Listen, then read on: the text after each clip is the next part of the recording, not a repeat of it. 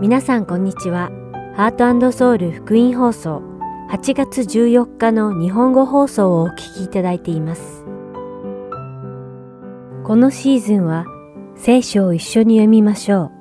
アリゾナ・フィニックス JIBC ヤソ牧師によるグランドキャニオンの彼方からイスラエルの王たちをお届けします。では、聖書を一緒に読みましょうをお聞きください。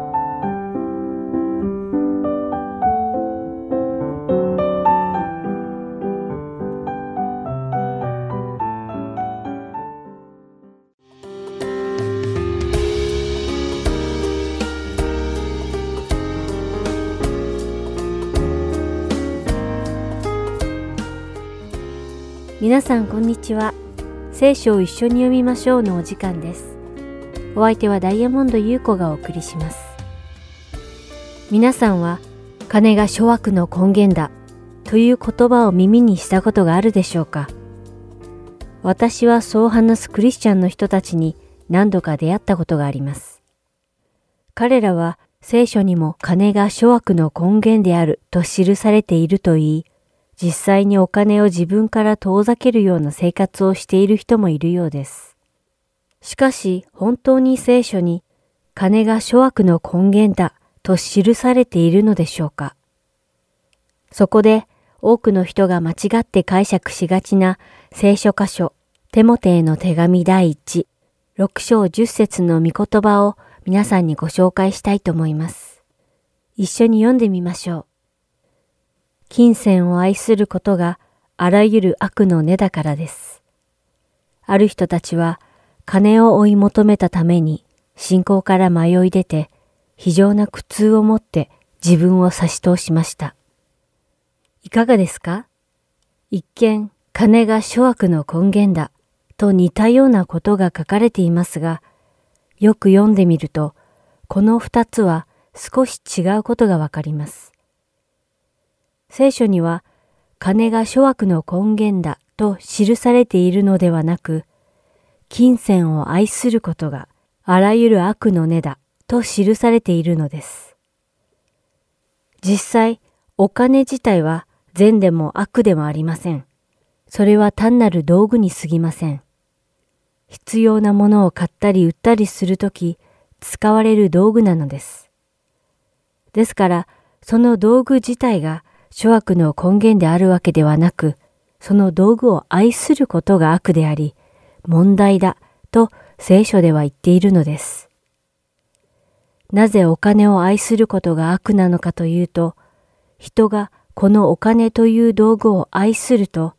お金という道具を追い求めることに心がいっぱいになってしまい、救いへの信仰から遠ざかってしまうことになるから、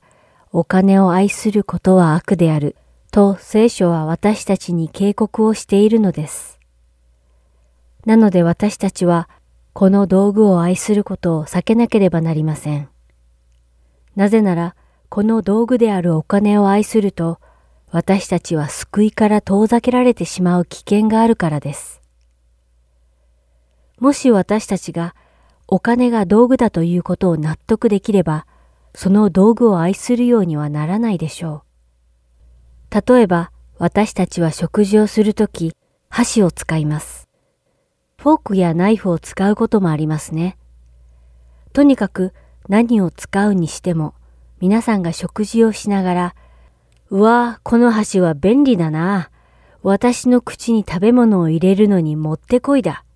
この箸がなかったらご飯は食べられないかもしれない。と思って箸を集め始めるとしたら、これほど愚かなこともないでしょう。もちろん、箸は私たちがご飯を食べられるように役立つ道具として作られていますが、一度の食事に必要な箸の数は一組です。箸を10組持ってご飯を食べるとしても、ご飯をもっとたくさん食べられるのでもなければ、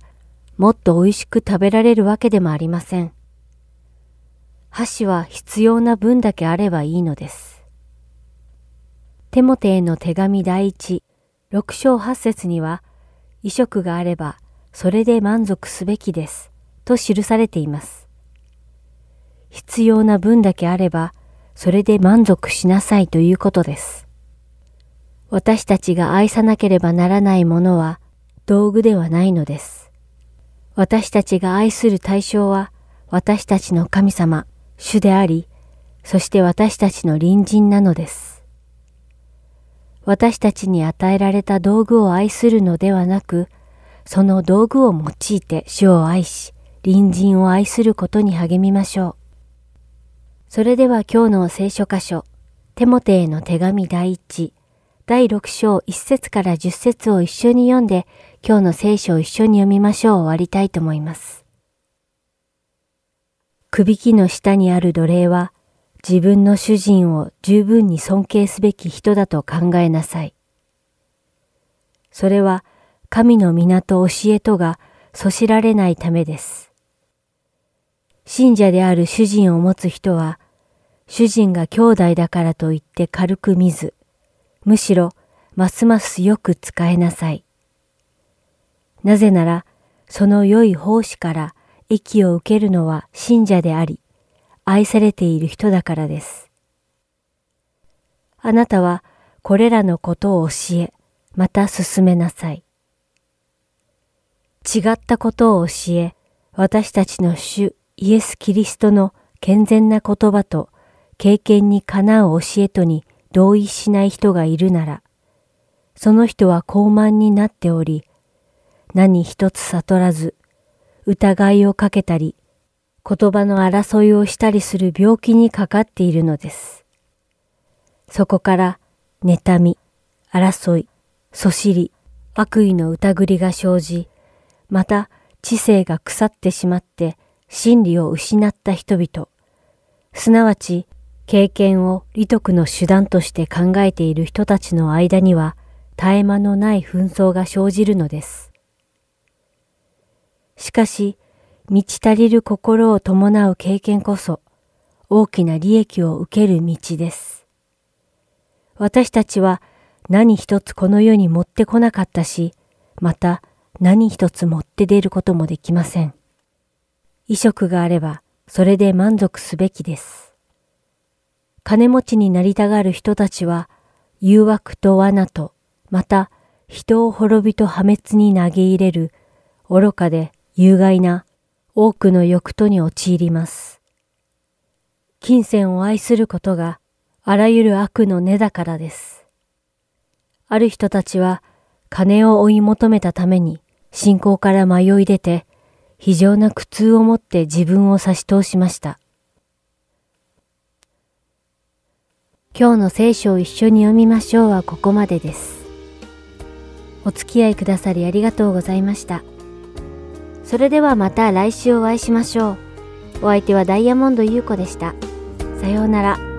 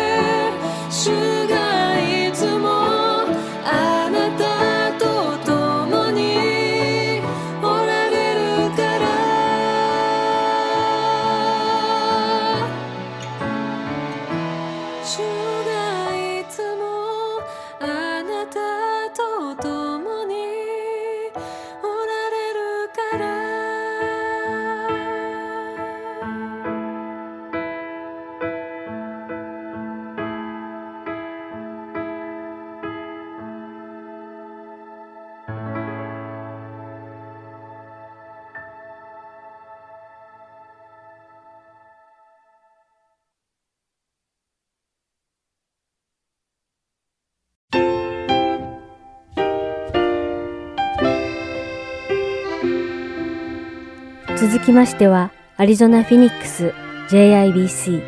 ヤソ牧師によるグランドキャニオンの彼方からをお聞きください。今日のタイトルは、教会です。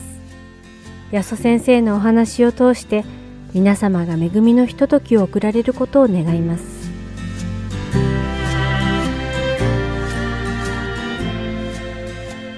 それではです今日はですね、えー、先週から続きましたセミナーの2回目でございます。Thank you.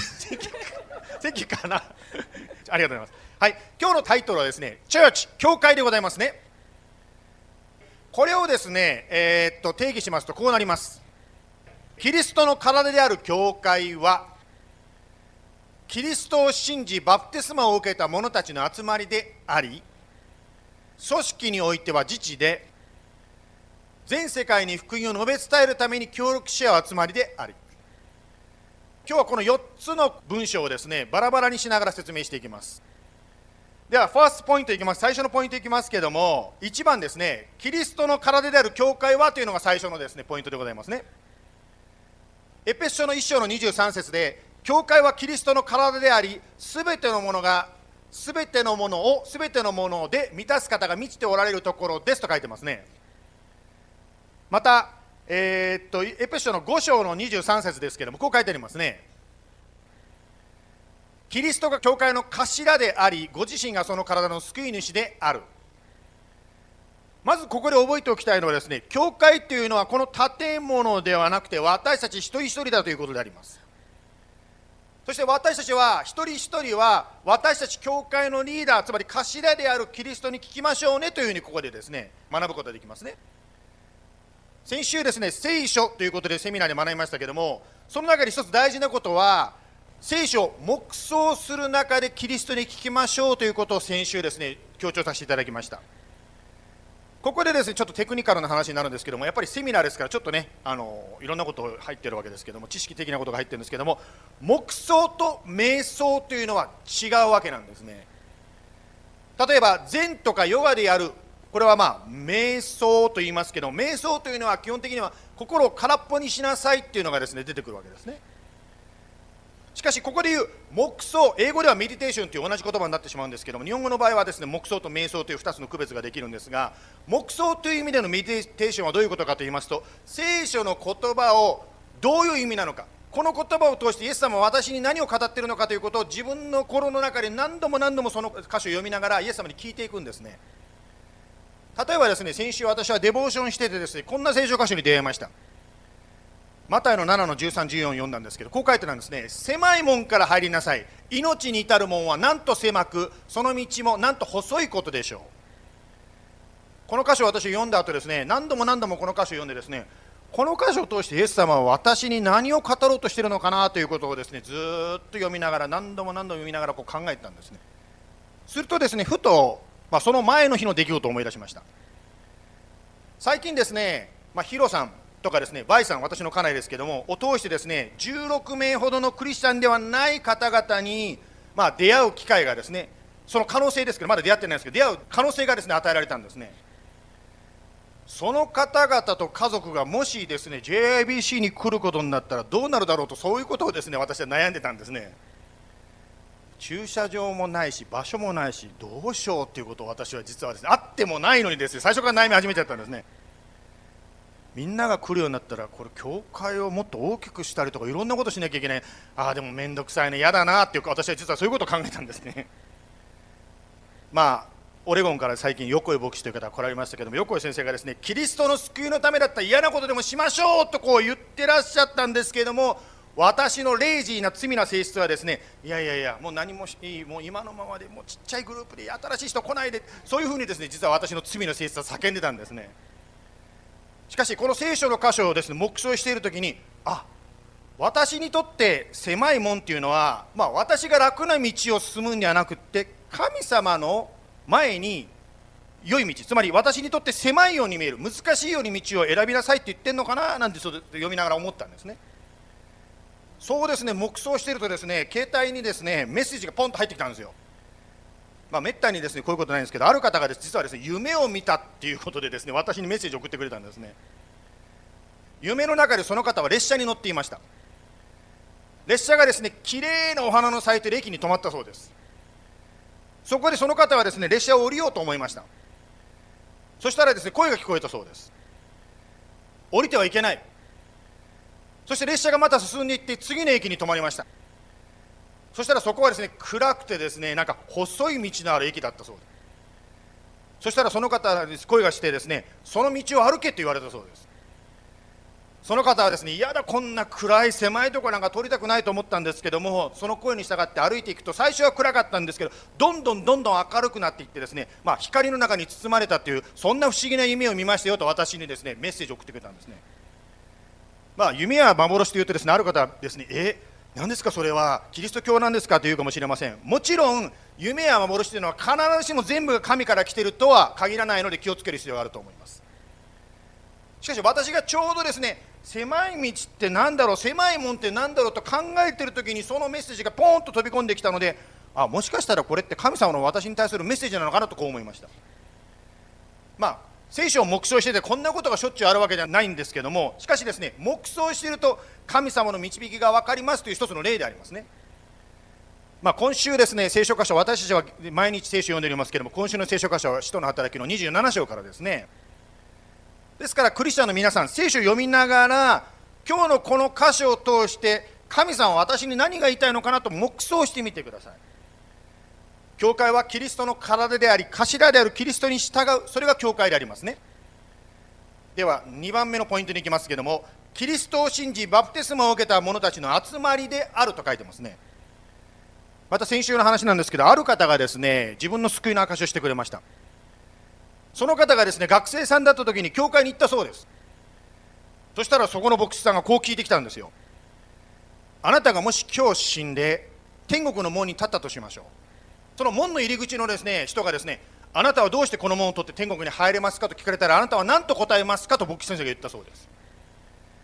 その方言ったんですね私は小さい頃からずっと教会に行ってましたそして私はいい人間だから天国に入れると思いますって答えると言ったんですね。そしたらその牧師さんがこう言ったそうですそれでは天国に入れませんって言ったんです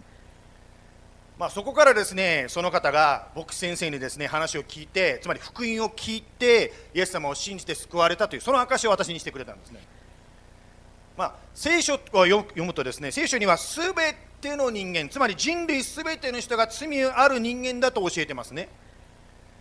だから小さい頃から教会に行ったとしてもまたはその方は実はもっとはっきり言ったんですけど小さい頃バプテスマをですね領事洗礼を受けているそうですけどそういう儀式を小さい頃受けたとしてもイエス様を信じてないならば天国に入れないわけなんですね。ローマの福音書の10章9節にこう書いてあるからです。なぜならもしあなたの口でイエスを主と告白しあなたの心で神はイエスを死者の中で夢やらせたと信じるならあなたは救われる。イエス様を信じる。そのことを通して私たちはイエス様にですねあの天国に行けるのであって小さい頃から教会に行ってたりまたは教会で奉仕をしてたとしても天国に行けないというのが聖書の教えなんですね。ではですよ私はイエス様を信じましたという方その方に聞きたいと思います。あなたはバプテスマを受けましたでしょうか？例えばこの方ですね。どっかで見たことある顔ですね。まあ、バプテスマというのはこの写真に見るようにですねイエス様を信じてドボーンとですね水に浸かることでありますね、まあ、聖書はですね第一ペトロの3章の21節でバプテスマについてこう説明しています。バプテスマは肉の汚れを取り除くものではありません。それはむしろ健全な良心が神に対して行う制約です。つまりバプテスマという儀式を受けてあなたの心の罪がきれいになるわけではないわけですね。そうではなくてバプテスマを受けるとはどういうことかというとイエス様についていきますという決心の表れなんですね。あなたはイエス様についていく決心をバプテスマを通して表したでしょうか。私はですね18歳の時にイエス様を信じる決心をしました。しかしですねイエス様についていく決心はできなかったんですね。というのは私は生まれつきシャイであります。今日はあのねマッコさんが引っ越しの話をしてくれました。マッコさんの子供さんたちは知りませんけども私もですね小さい頃引っ越したんですよ。家の外で子供たちが遊んでんです。私仲間に入れないんですよ。シャイだから。で覚えてるのがですね私の母が私の手をつないでですね引っ張ってきてですね子供たちの真ん中に立たせたんです。そして私の母が言ったんですね。この子と遊んでくれるって。まあねあのマッコさんの子供さんたちはそういうことしなくても友達できると思うんですけど。そういう人間だったシャイな人間だったからですねイエス様についていくいやもしイエス様が人前で話をするの例えば牧師のような働きをしようって言ったら絶対嫌だと思ってイエス様についていく決心ができなかったんですね。シャイなのは私だけかなと思ったらこの前受付してるくださってる方と話したらですねその方もシャイだということが分かりました。その方が言ったんですね私ね受付してるんだけど新しい人が来たらドキドキするって言ってるんですね。新しい方もナーバスだと思うんですけど受付をしてる人もナーバスなんですね。でもですねその方はですねそういう気持ちを抑えて神様に仕えていったわけですね。すごいこうイエス様についていってる弟子だなとそのグリーターの方を見た時に私改めて思いました。私のために自分を捨ててくださってイエス様のために私は自分を捨ててバプテスマを受ける。これがバプテスマの意味でありますね。自分を捨てるというのは実はバプテスマを受けた時で終わってるんではなくて毎日毎日の生き生き方なんですね。しかしその最初の決断を示す時がバプテスマであります。もしまだあなたがバプテスマを受けてないならばぜひですねその決心をして私に受けたいとそのことを伝えてください。はい。3番目のポイントに行きたいと思いますけども組織においては自治でと書いてありますね。教会というのはですねイエス様の体でありますから世界中にたくさんあるわけですけどもしかし聖書を見ますとですねコリントやガラティアそしてフェニックスやあっちこっちに地方の教会があるということが分かります。まあ、それぞれ素晴らしい教会がたくさんありますね。ぜひですね、その素晴らしい教会の中の一つを選んでコミットしていただきたいんですね。コミットするのはどういうことかと言いますと、お客さんではなくて家族の一員になるということであります。まあ、家族の一員になるということはどういうことかというと、嬉しい時も一緒に時を過ごしますけれども、辛い時も一緒に時を過ごすという、これが家族であります。そしてですね、まあ、一緒にその辛いことも乗り越えながら一緒に助け合いながら祈り合っていく。助け合っていく。これが家族の一員であります、まあ、先ほど真紀子さんがおっしゃってくださったようにですね、まあ、あの知ってる方も知らない方もいると思うのでですね、まあ、カメラの前でも言いますけども、まあ、マッコさんたちがですねあのオレゴンから引っ越してきたということでたくさんの方がねいろんな形でそのヘルプをねしてくださっています。そして祈ってくださってるわけですね。特に先ほどおっしゃった通りですねあのお母様が日本に帰るときに2週間ですね東京にいなきゃいけないわけですね。しかしですね今東京はまオリンピックがあるということもあってですねなかなかですねそういうなていうんですかトラベラーが泊まるとこっていうのが見つからないわけですね。まあそこでですね教会の皆さんに祈ってくださいそして祈りましょうと言ってですねいろんな方々に連絡してですね祈ってもらいました。そしてもう一度ですねマッコさんがトライしたらなんとドアがあれ？こんなに簡単に予約できるの？っていうぐらい開かれてしまったそうです。これが神様の栄光であり神様の働きであります。あの私この教会の牧師やってまあもうすぐ2年かななりますけどもやりながら気づいたことはですね神様がいろんな人たちをキリストの体を作るために呼んでくださってんだなということが分かります。それは一つどういうことで分かるかと言いますとですね JIBC に来るかなまた来る前ぐらいからですねあなたの人生の中に祈りが必要なことが起こってくるんですね。あなた一人が祈っても全然解決できない。そんな時にですね神様が他の人と一緒にいる。つまり教会で祈ることを通してその方の人生に、まあ、奇跡というかブレイクスルーが起こってですねあこれなんだ神様の働きはと言って教会を築いていくわけですね。まあ、これはですねあのマッコさんの家族だけじゃなくてこれを見てらっしゃるテレビで見てらっしゃる方にも言いたいと思うんですけど別に私たちはいろんなことをするからじゃあこの教会じゃなきゃだめですよと言ってんではないんですね。他の教会も素晴らしい教会がありますからぜひですねその中で一つ選んでいっていただきたいということを私言いたいんですね。それぞれの教会はですねキリストから与えられたユニークなアサイメントというかキャラクターというか性格があるわけですね。そしてそれぞれが独立しているわけです。それぞれの教会の中でですね誰が牧師になるのかとかどんなビジョンを持つのかということはそれぞれの教会が独立して自分たちで決めていきます。まあ、ある方はですねあれ？この JIBC ってサザンバプテストコンベンション SBC の一部じゃないのというふうに思う方いらっしゃると思うんですけど。しかし覚えていただきたいのはサザンバプテストコンベンション SBC はですねそれぞれの教会を支配しているのではありません。そうではなくて各教会が独立していてそれぞれが独立している中でも協力して働きをしていくということそれがサザンバプテストコンベンションというグループを作っているわけですね、まあ、JBC はですね秋にですね、まあ、年に1回ぐらいですけども秋にですねコミット人たちが集まって家族会議というのを行っていますね。その中でですね投票もあります。例えばですね来年のですねユースのファンドはいくらにするかとかですねいろんなお金のこととかもですねみんなでそのことを話し合ってそして祈って決めるわけですね。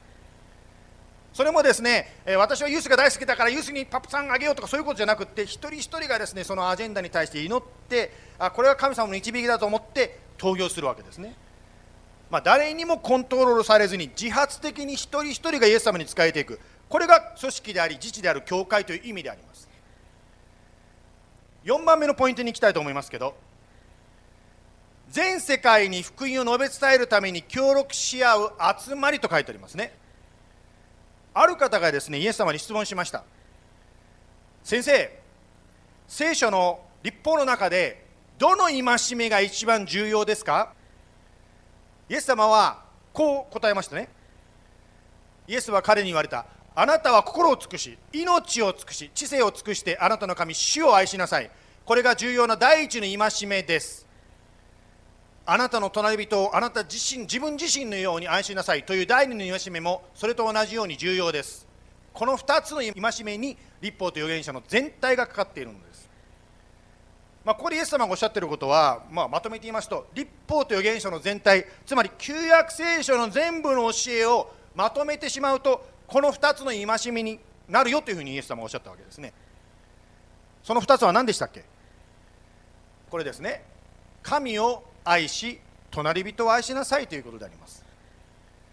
ですから聖書をですね、まあ、こんな分厚い本全部読んでも全部頭にメモライズできないですね覚えられないと思うかもしれませんが基本的にはこの2つを実行していれば聖書を実行しているということになるわけですね、まあ、これをグレートコマンドメントって言いますよね。それに対してですねグレートコミッションというですねイエス様のコミッションつまり宣教命令というのがありますね。それは何かと言いますとですねマタイの28の19に書いてありますね。あなた方は行ってあらゆる国の人々を弟子としなさい。父子精霊の名において彼らにバプテスマを授けと書いてあります。神様を愛しなさい。隣人を愛しなさいというのも実は目的があるんですね。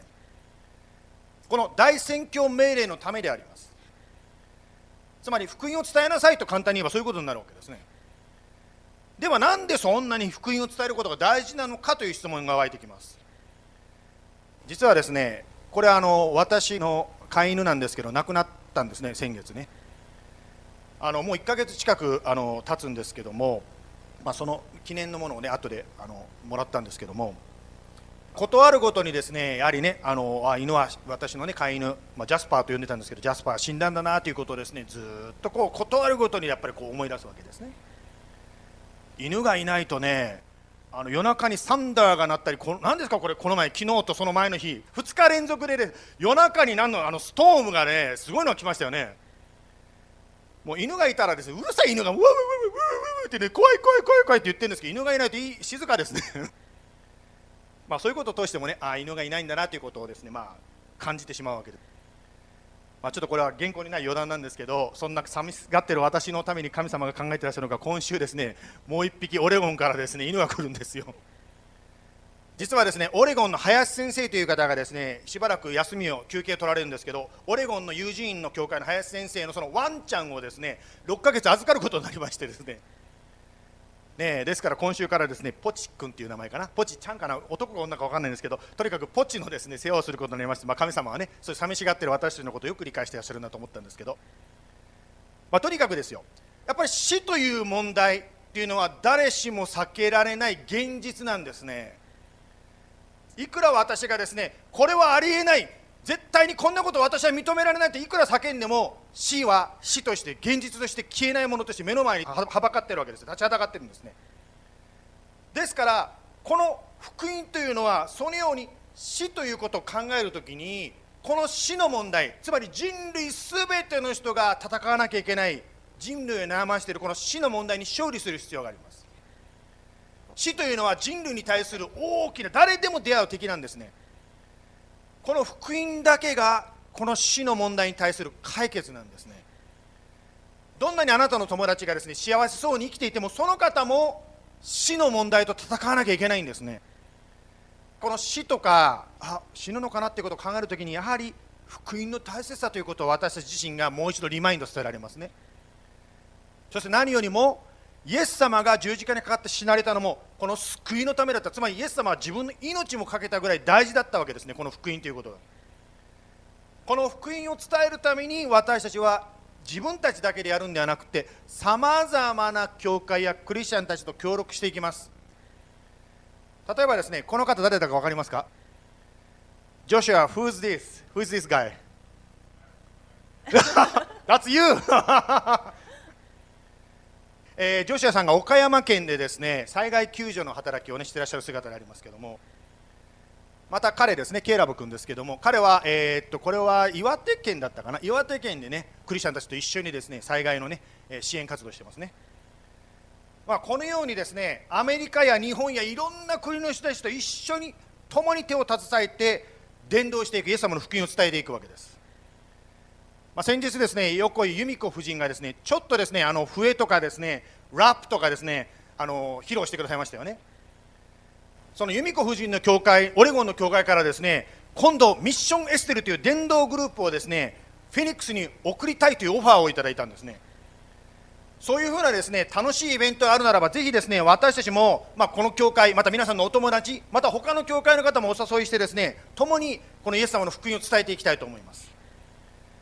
また他の教会に行ってらっしゃる方もですね日本から家族が来て日本語で聖書を伝えたい方がいらっしゃったらぜひですねこの教会の集会を使ってください。はい今日は4つのポイントで教会ということについて学びました。キリストの体である教会はキリストを信じバプテスマを受けた者たちの集まりであり組織においては自治で全世界に福音を述べ伝えるために協力し合う集まりです。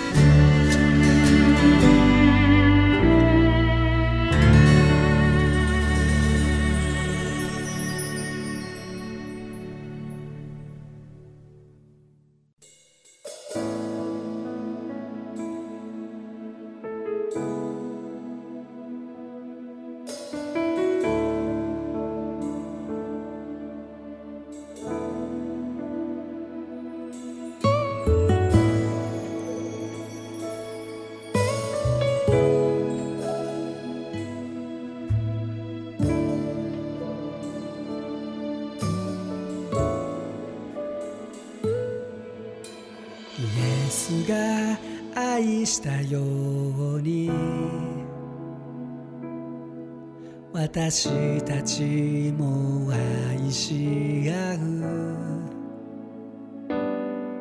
その愛の中で枝となる時多くの実を結ぶ。イエスが愛したように。私たちも愛し合う。人が友のため命を捨てるほどの愛はない。共に支え合い共に助け合い。yes.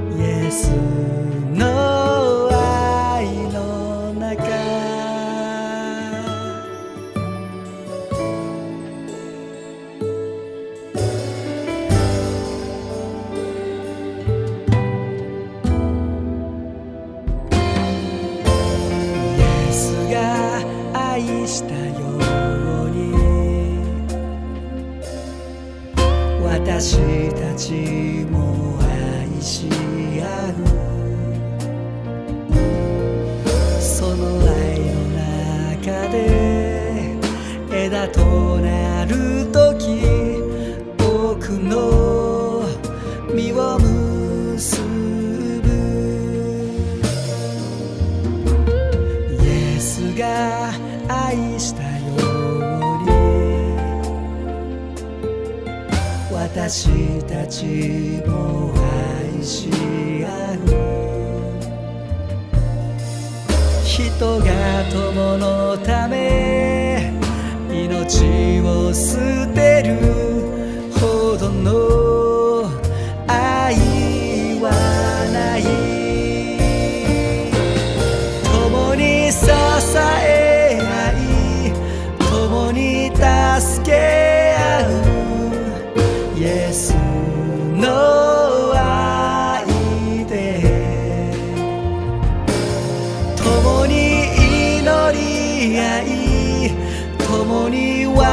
い合う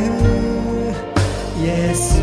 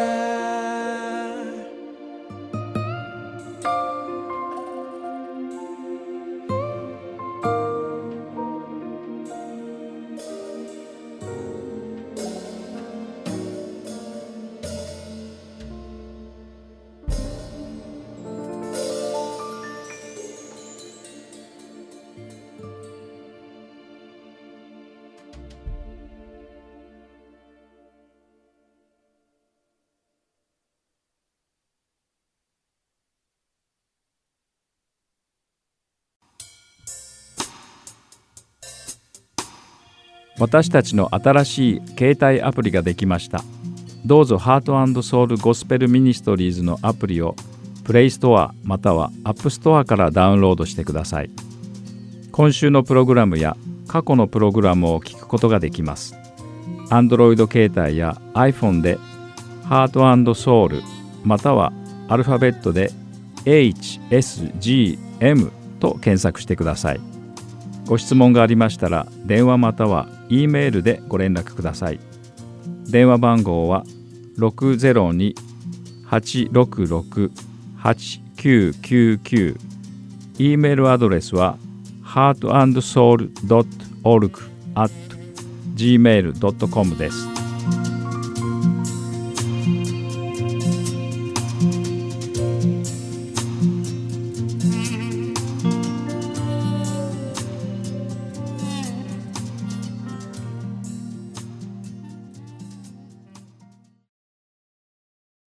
では、イスラエルの王たちをお聞きください。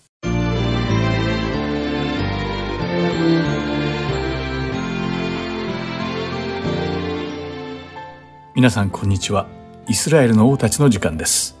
お相手は横山まです。今週は列王記第2の第21章19節から26節また歴代史第2の第33章の11節から25節に書かれた南ユダ王国の第15代王アモン。そして列王記第2の第22章の1節から23章の30節。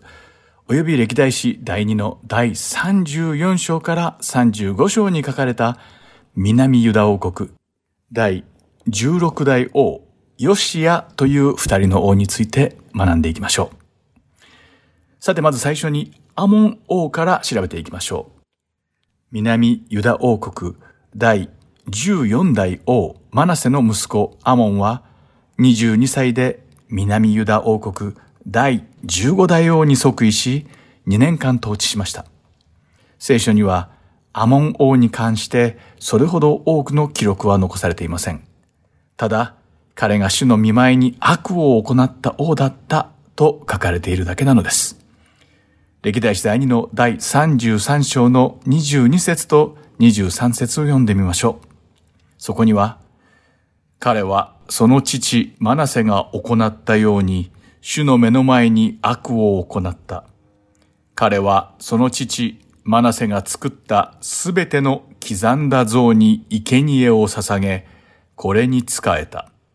彼はその父マナセがへり下ったようには、主の前にへり下らず、かえって彼アモンは財貨を大きくした。とあります。先週アモンの父マナセは南ユダ王国の歴代王の中でも最悪の王だったと学びました。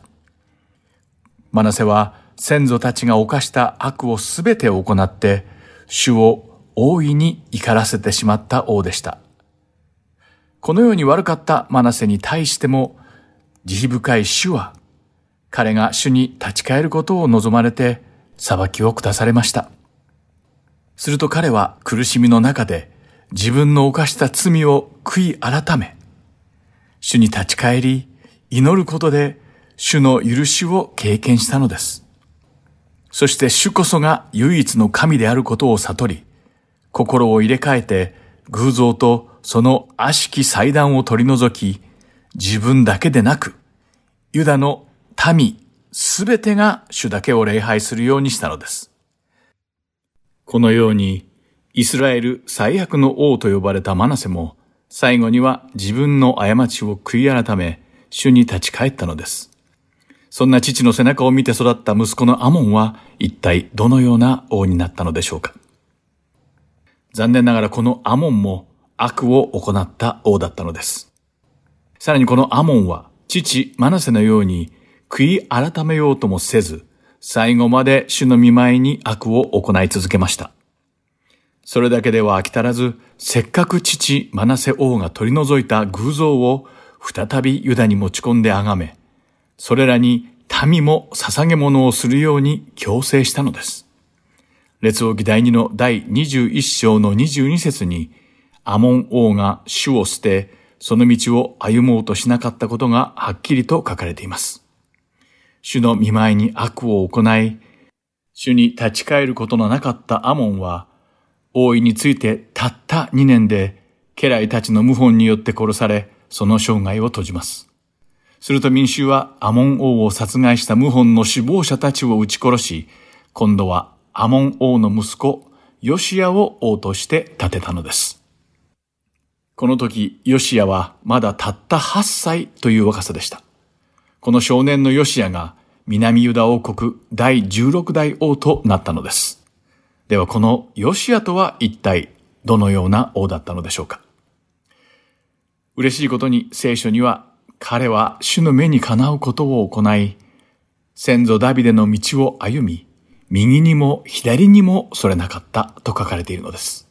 そして王位についてから8年目の若干16歳の時に、ヨシアは先祖ダビデの神である主を求め始め、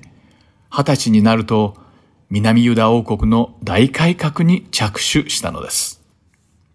その改革の手始めにヨシア王はユダとエルサレムの清めを行いました。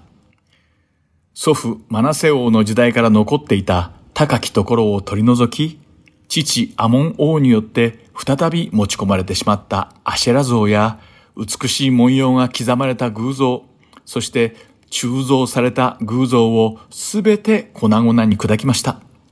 そしてその砕かれた破片をすべて偶像崇拝を行った者たちの墓の上に撒き散らしました。また、偶像崇拝を行っていた邪神に仕えた祭司たちも撃ち殺して、その骨も祭壇の上で焼きました。こうしてユダとエルサレムは、ヨシア王の手によって着々と清められていったのです。さらにヨシア王は、この清めをユダとエルサレムだけにとどまらせず、国中に拡大していきました。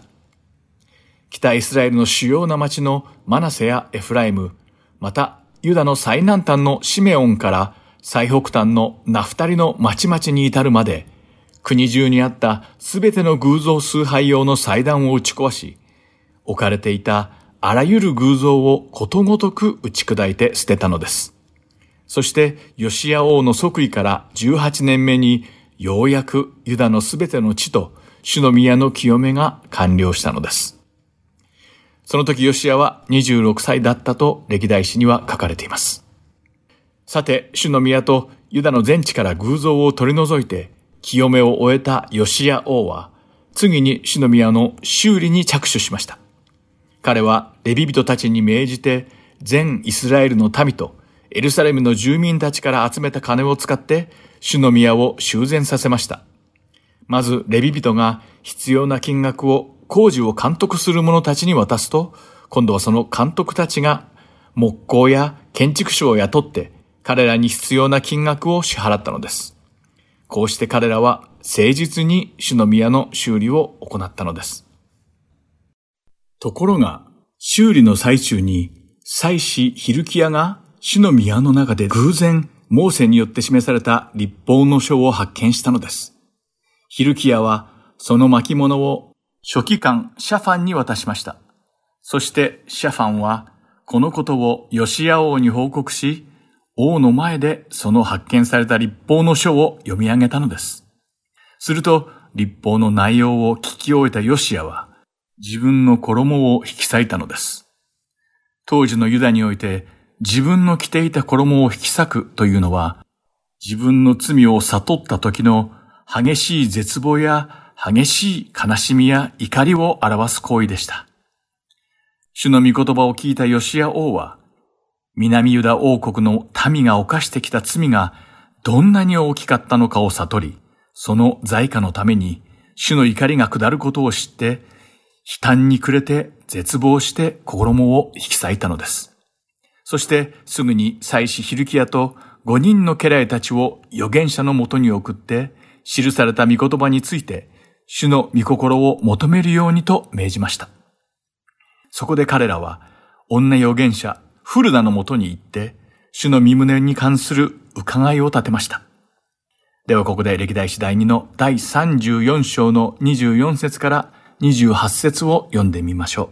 そこには、主はこう仰せられる。見よ、私はこの場所とその住民の上に災いをもたらす。彼らがユダの王の前で読み上げた書物に記されているすべての呪いをもたらす。彼らは私を捨て、他の神々に香を焚き、彼らのすべての手の技で私の怒りを引き起こすようにした。私の憤りはこの場所に注がれ、消えることがない。主に尋ねるために、あなた方を使わしたユダの王には、こう言わなければなりません。あなたが聞いた言葉について、イスラエルの神、主はこう仰せられます。あなたがこの場所とその住民についての神の言葉を聞いたとき、あなたは心を痛め、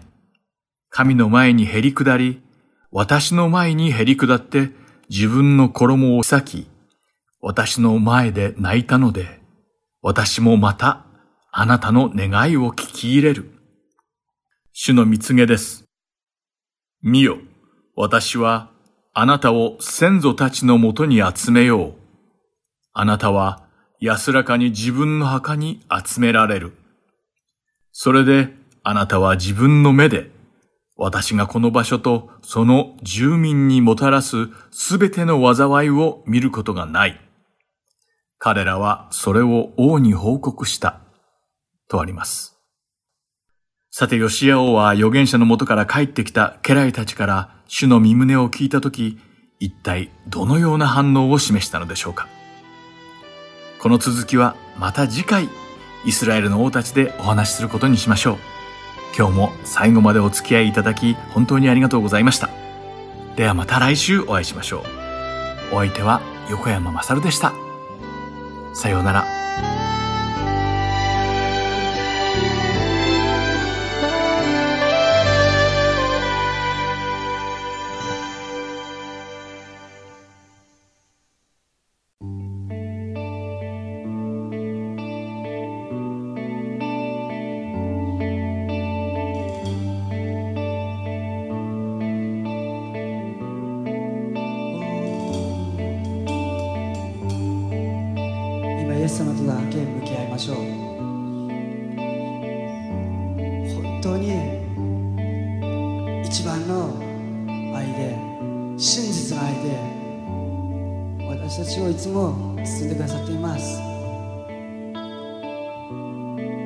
本当に神様は皆さんを愛していますよ。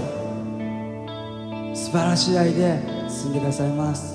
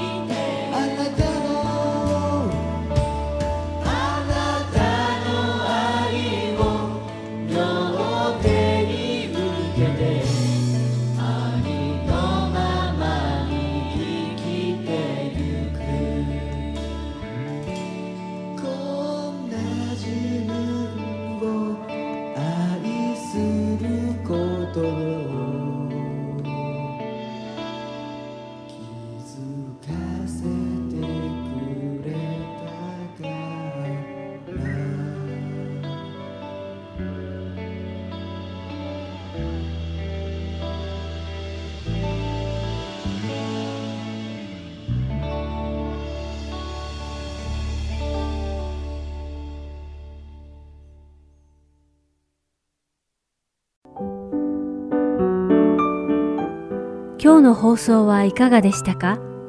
最後までお付き合いくださりありがとうございました。また来週お会いしましょう。